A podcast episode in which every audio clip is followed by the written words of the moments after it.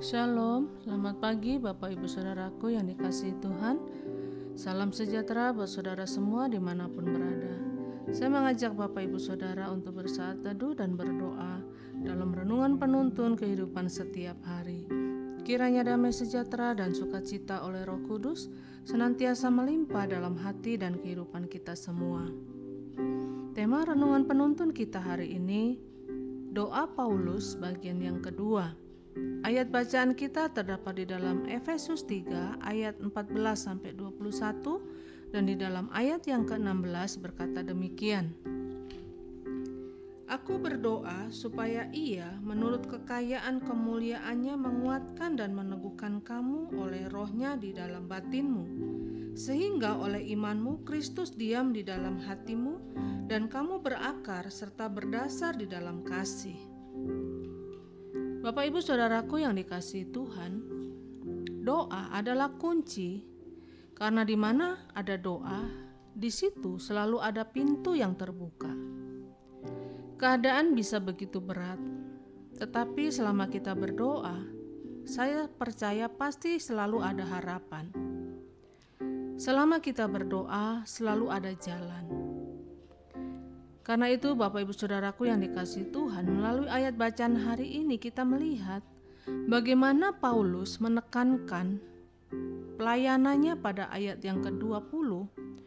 Paulus menjelaskan bahwa Allah punya hal-hal yang dahsyat dan luar biasa yang akan Dia kerjakan dalam hidup kita, jauh dari apa yang kita pikirkan, jauh dari apa yang kita doakan. Persoalannya, kenapa yang kita doakan saja kita tidak alami? Kenapa yang kita pikirkan saja belum kita alami, apalagi jauh melebihi segala sesuatunya?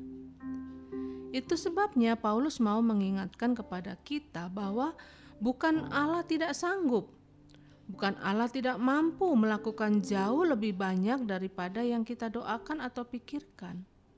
Tetapi seringkali persoalannya ada di dalam diri kita. Nah, dari ayat bacaan hari ini kita melihat ada beberapa hal penting yang menjadi doa Paulus. Yang pertama, yaitu agar Tuhan menguatkan dan meneguhkan kita. Ayat 16. Jadi doa Paulus yang pertama agar kita kuat dan kita teguh. Paulus mengingatkan bahwa Allah mampu mengerjakan buat kita jauh lebih dari apa yang kita pikirkan, jauh lebih dari apa yang kita doakan.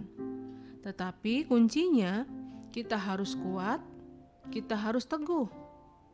Bisa saja saat ini kita sedang mengalami tekanan dan pergumulan yang berat, tetapi lewat doa Paulus hari ini, tetap Paulus mau mengingatkan kepada kita bahwa tetaplah kita kuat dan teguh di dalam iman dan pengharapan kita.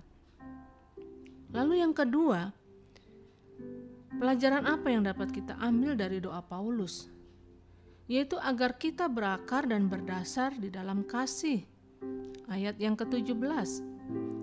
Kita bukan hanya perlu kuat dan teguh, karena kalau kita hanya kuat dan teguh tanpa memiliki dasar yang benar, kita bisa menjadi orang yang keras kepala, kita bisa menjadi orang yang egois. Karena itu kita harus kuat dan teguh, tetapi dasarnya, akarnya harus kasih.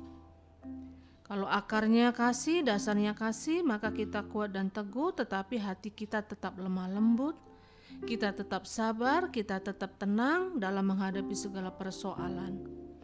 Jadi kita harus seimbang dalam hal ini. Di satu sisi kita harus kuat dan teguh, tetapi bukan kasar, karena akarnya atau dasarnya adalah kasih. Dan yang ketiga, apa yang menjadi doa Paulus? Agar kita memahami kasih Kristus dengan benar. Ayat yang ke-18.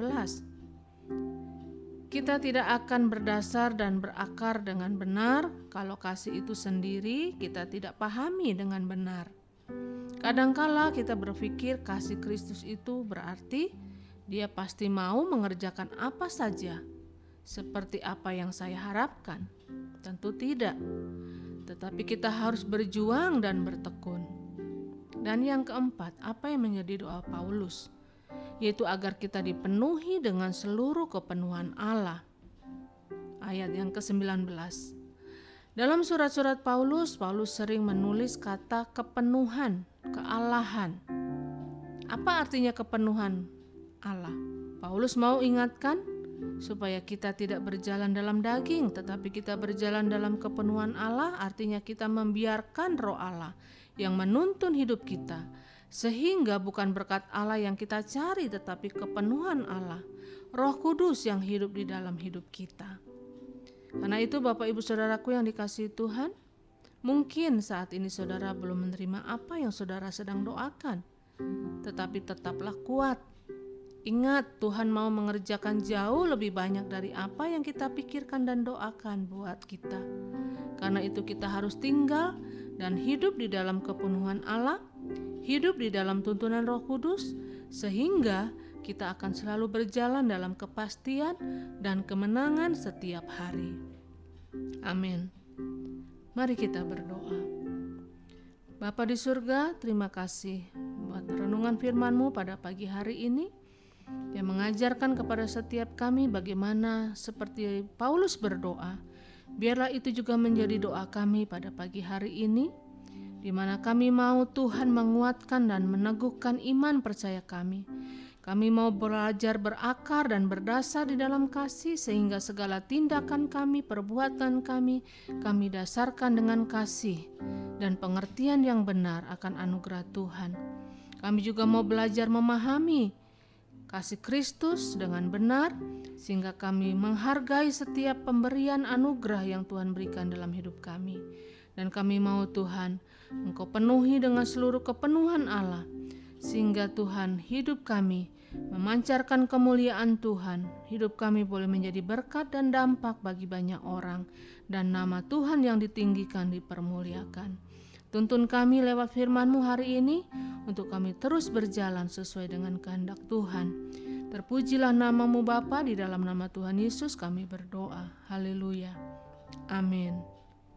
Kiranya berkat yang sempurna dari Allah Bapa kita, kasih karunia dari Tuhan Yesus Kristus, dan persekutuan yang indah dengan Roh Kudus menyertai kita semua dari sekarang ini dan sampai selama-lamanya.